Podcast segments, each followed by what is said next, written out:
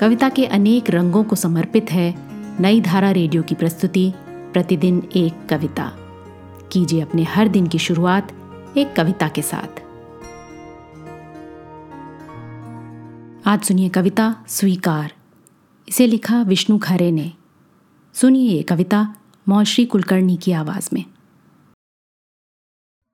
आप जो सोच रहे हैं, वही सही है। मैं जो सोचना चाहता हूँ, वो गलत है। सामने से आपका सर्वसम्मत व्यवस्थाएँ देना सही है। पिछली कतारों में जो मेरी छिछोरी क्यों है, वो गलत है। मेरी वजह से आपको असुविधा है, ये सही है। हर खेल बिगाड़ने की मेरी गैर जिम्मेदार हरकत गलत है। अंधियारी गोल मेज के सामने मुझे पेश किया जाना सही है।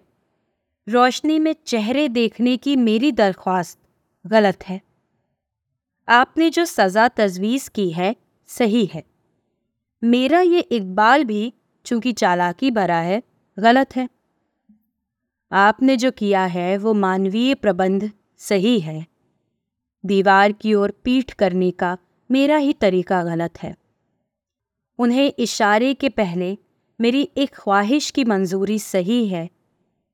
मैंने जो इस वक्त भी हंस लेना चाहा है गलत है। आज की कविता को आप पॉडकास्ट के शो नोट्स में पढ़ सकते हैं। आप जहाँ भी प्रतिदिन एक कविता सुन रहे हैं, वहाँ अपने कमेंट्स शेयर करना ना भूलें। अगर आप चाहते हैं कि नई धारा रेडियो की ये प्रस्तुति हर सुबह आपके व्हाट्सएप पर आ जाए तो हमें इस नंबर पर मैसेज भेजें। Seven four two eight seven seven five three seven six कल एक और कविता के साथ फिर मिलेंगे।